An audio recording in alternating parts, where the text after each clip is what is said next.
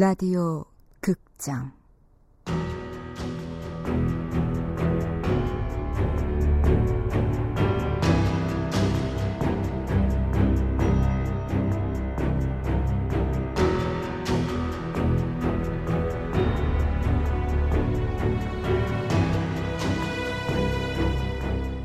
칠년의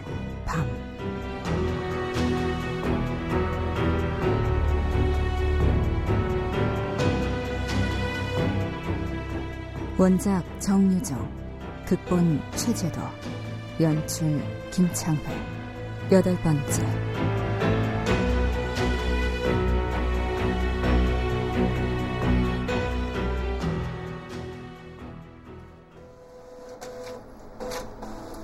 오영재는 아침 일찍 흥신소 측으로부터 팩스 하나를 받았다. 그들은 이제껏 하영의 꼬리를 잡지 못했다. 그러나 새로이 의뢰한 안승환에 대한 정보는 발군의 실력을 보여줬다. 안승환의 신발 사이즈까지 기록되어 있었던 것이다. 직업 잠수부의 아들로 12살 때부터 잠수를 시작.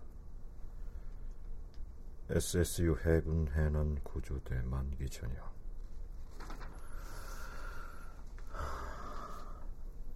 이 친구가 잠수 전문가라 이거지. 오영재가 안승환을 내버려 둔 건 이성의 힘이었다. 낚싯줄로 증명할 수 있는 건 아무것도 없어. 설령 낚싯줄이 저놈의 솜씨로 판명난다 해도 마찬가지지. 그날 그 시간 그곳에 있었다는 근거는 될 수 없으니까. 일단 기다려보지. 익사체는 가만두면 물 위에 세 번 뜬답니다. 처음 뜰 때가 사흘에서 닷새 사이랍니다. 세령이가 실종된 지 사흘째. 만약 이놈이 물속에 유기했다면 오늘쯤 시신이 떠오르겠지. 1번 출입구 앞에서 지켜보자고.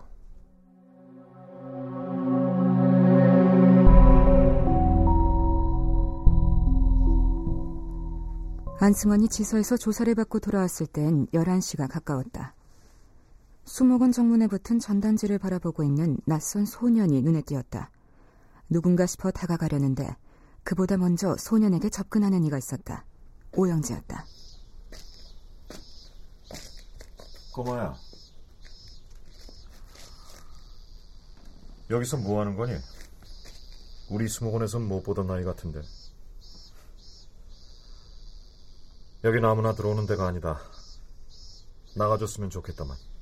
우리 아빠는 세령된 보안팀장이고 저는 아무나가 아니에요. 응? 아저씨는 누구세요? 꽤 귀여운 꼬마로구나. 귀엽다는 말은 오리한테나 하는 거랬어요. 누가 그런 명언을 하더냐?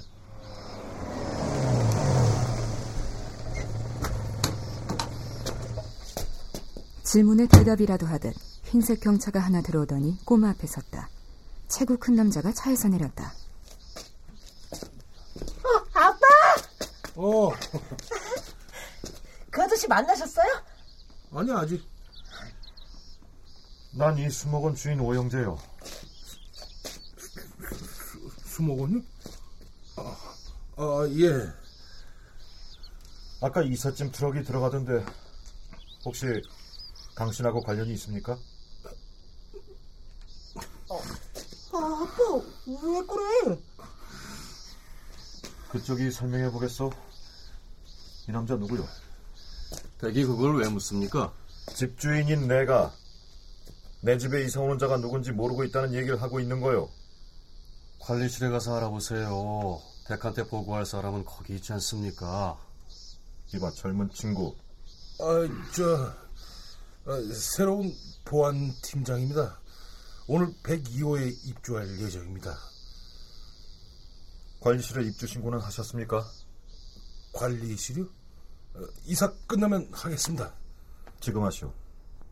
오영재는 최연수의 차를 유심히 바라보다가 자신의 저택으로 걸어갔다. 저 안승환입니다.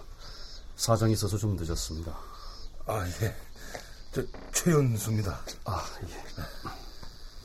악수를 나누며 잡은 최연수의 손은 차갑게 젖어 있었다.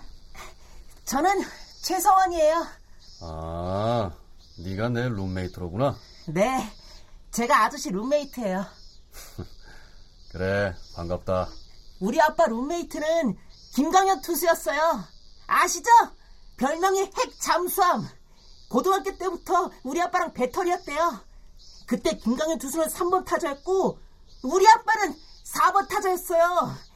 그리고 우리 아빠는 제가를 포수였어요. 어깨만 다치지 않았으면은 홈런왕도 됐을 거예요. 그건 수목원 주인 오영재에게 한 말이었다. 우리 아빠 이런 사람이야 하는 과시였다. 오영재가 가던 길을 멈추고 뒤를 돌아봤다. 최서원과 시선이 마주쳤으나 둘 다 피하지 않았다. 기묘했다. 오영재는 화가 난 것도 아니고 재미있어 하는 것도 아닌 표정으로 최서원을 바라봤고 서원은 분이 좀 풀린 표정으로 당당하게 맞섰다. 저 아저씨랑 먼저 올라가라. 아빠는 입주 신고하고 올 테니까. 네. 팀장님, 후문 쪽으로 가세요. 사택 앞에 있는 건 경비실이고요. 관리실은 뒤쪽에 있어요. 최연수는 관리실에 가지 않았다. 그 길로 휴게소 가게를 향했고 거기서 혼자 만취되도록 마셨다.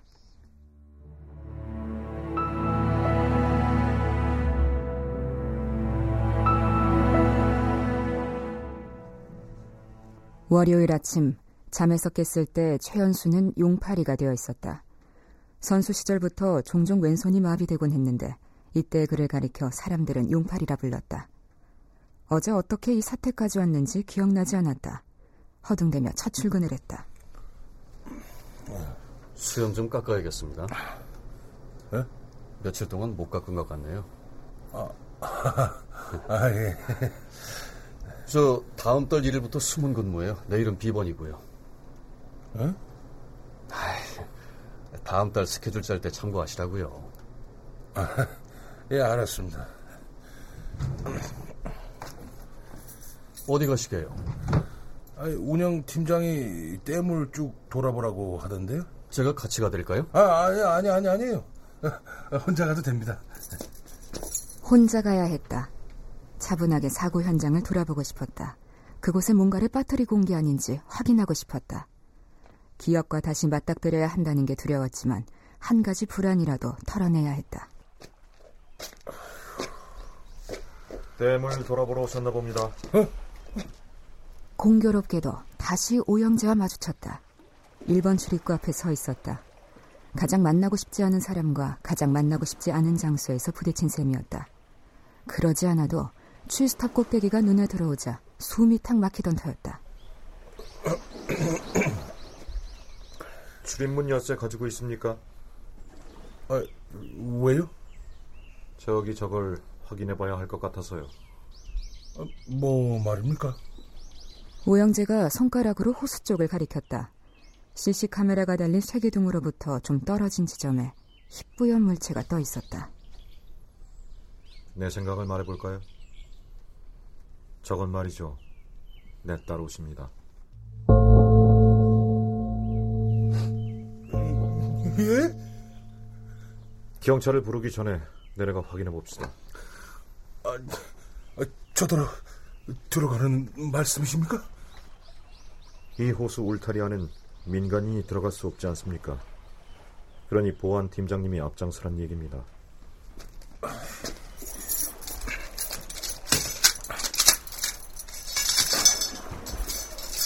최연수는 문을 따고 떠밀리듯 안으로 들어섰다.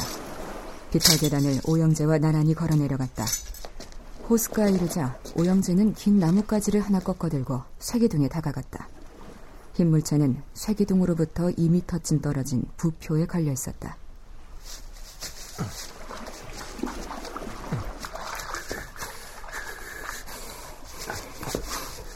한참을 실랑이하여 가까스로 흰 물체를 건져냈다. 오영재의 예상대로 그건 세령이 입고 있던 블라우스였다. 이제 신고를 합시다.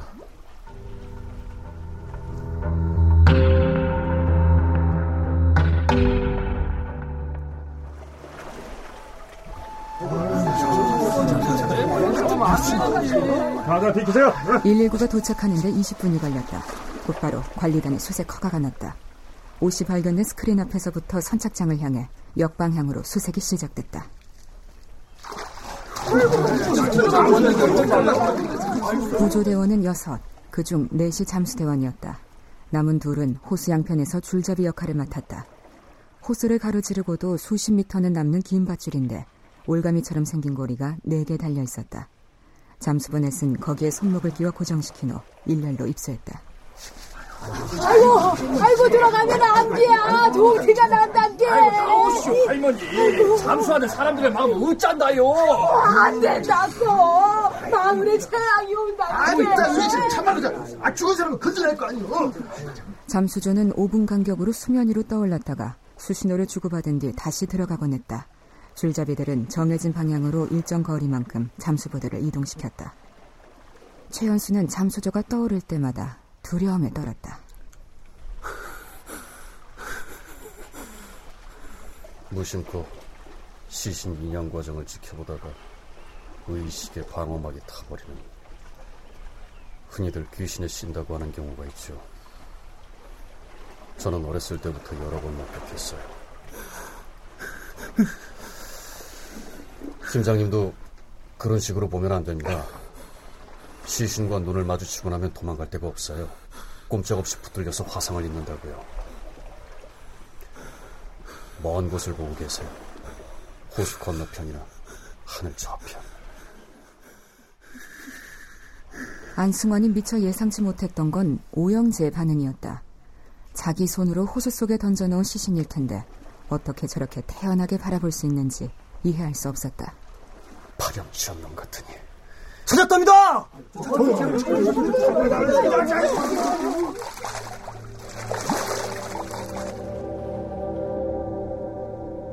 잠수부 둘이 수면 위로 떠올랐다. 한쪽 팔로 헤엄을 치며 최연수가 서 있는 기슭을 향해 다가왔다. 두 잠수부 사이에는 길고 검은 머리칼이 소초처럼 흔들리며 끌려왔다. 곧 어깨와 등이 수면으로 부상했다. 흰 팬티만 걸린 알몸이었다. 잠수대원은 검은 파디백 위에 아이를 내려놨다.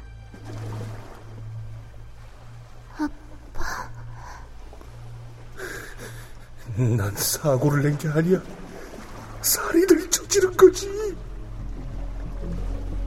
오영재도 이때서야 비로소 딸의 죽음을 실감했다. 몸이 통째로 박살날 것 같은 압박감. 자신의 딸이 알몸 사체로 구경꾼 앞에 누워있다는 데 대한 모욕감. 자신의 세계가 이런 식으로 파괴될 수도 있다는 데 대한 분노. 어떤 식으로 되돌릴 수 없다는 무력감. 그리고 자신에 대한 통제력을 상실할지도 모른다는 자각이 폭풍처럼 그를 흔들었다.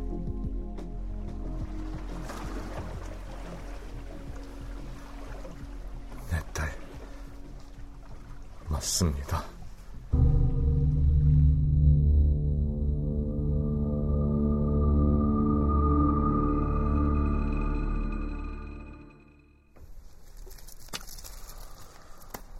반대 비우시겠어. 안 피웁니다. 어. 아이가 왜그 시간에 집을 나갔습니까? 실종 신고를 하면서 이 얘기했습니다. 한 번 더 합시다. 쉽지 않은 거 알겠는데 뭐 사소한 것까지 한번 기억해 봐요. 선생님? 부검 결과는 언제 나옵니까? 뭐 빠르면 이틀, 뭐 늦으면 일주일 정도. 뭐 그때가 되면 사고인지 사건인지 결론이 나겠죠. 어느 쪽이라고 생각합니까? 뭐 글쎄요. 사건일 가능성이 뭐 있다고 보는데 선생 생각은 어떠시오? 저 혹시 아이가 물에 빠진 거 알고 있었어요? 보안팀장 말에 의하면 옷이 발견된 지점에서 만났다던데. 만약 호수에 빠졌다면 거기에 걸릴 거라고 추측했을 뿐입니다. 왜 하필 없을까? 뭐 다른 추측도 해볼 수 있었을 텐데. 뭐 가령 납치라든가. 형사님은 딸이 있습니까? 육감이다. 뭐 그런 말씀이신가? 그렇습니다. 그래서 출근도 안 하시고 아침부터 호수를 지키셨다. 그렇습니다. 처음으로 돌아갑시다. 아이가 집을 나간 게 정확히 몇 시쯤이에요? 밤 9시 40분경일 거예요. 뭐 그때까지 애가 뭐라고 있었는데요? 제 방에서 잠들어 있었어요. 잠든 상태로 나갔다는 거예요? 깨어난 후에 도망갔다는 겁니다. 도망, 도망. 그래요. 뭐 도망친 이유가 뭡니까? 교정을 받는 게 시작했죠. 음, 교정이라. 무슨 교정? 뭐 잠들어 있었다면서요? 학회 참석자 서울에 다녀와 보니 잠들어 있더란 얘기입니다. 집안은 엉망이고 그래서 깨웠습니다. 이 때려서 깨운 겁니까? 뭐 깨워서 때린 겁니까? 후자일 겁니다. 따귀를 한 대 쳤죠. 음, 딱이 한 방에 도망갔단 말이죠. 아빠가 앞을 지키고 있는데 그것도 야밤에 호수 안길로 매를 겁내는 아이입니다. 겁이 나면 공격성을 띠는 성격이고 저한테 뜨거운 촛농이 든 유리잔을 내던지고 창문을 뛰어넘었어요. 곧장 따라 나갔는데도 못 찾았습니다. 애가 육상 선수예요? 별채에서 정문까지는 50m도 되지 않습니다. 열려있는 문은 정문뿐이고 당연히 그리로 갔으려니 한 겁니다. 차를 몰고 나가서 마을을 한 바퀴 돌고 후문에 도착할 때까지 못 찾은 거고요. 그래서 정문으로 나간 것도 마을로 도망간 것도 아니라고 판단했습니다. 아, 그래서 안길로 돌아가신 거고? 거긴 남자도 밤엔 들어가지 않는 곳입니다. 혹시나 하고 갔지만 별 기대는 안 했어요. 그보다는 없다는 걸 확인하러 간 셈인데 취스타 부근에서 뭔가 움직이는 걸 봤어요. 아인 줄 알고 쫓아갔는데 중간에 놓쳐버렸고 도로 폐쇄 지점까지 가봤는데 없더군요. 거기서 바로 되돌아 나왔어요? 나가는 길에 선착장 앞에서 한번 섰어요.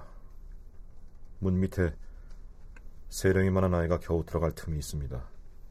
아시다시피 호수 주변은 철망 담장이 있어서 다른 곳으로 못 들어갑니다. 랜턴을 비추면서 나오라고 타일러 봤어요. 마치 아이를 찾아낸 것처럼. 그래서 나옵니까? 그랬다면 호수 밑에서 발견됐겠습니까? 나왔다가 죽을 수도 있지 않겠어요? 안길에는 없다고 판단했어요. 스스로 돌아오길 기다리는 게 낫겠다고 결정했고. 그런데 밤새 안 들어왔다. 뭐 그래서 선생은 어떻게 했어? 실종 신고를 하고 수색대를 짰죠. 마을 사람들과 수색견을 동원해 수목원, 마을, 오리나무 숲, 목장 축사, 선착장, 호스피탈까지 샅샅이 뒤졌어요. 뭐 좀 있던가요? 아무것도. 그래요. 음. 근데 이 아무것도 없다는 사실이 어떻게 해서 호수에 빠졌다는 육감으로 연결되는지 뭐 선생 설명 좀 해보실 수 있겠어요? 지상이 아니라면 물속밖에 더 있습니까? 내가 알기로 내 딸은 하늘을 나는 재주가 없습니다. 두 시간 후에야 오영재는 지설을 나설 수 있었다. 조용하던 세령마을 거리에는 기자들이 몰려들고 있었다.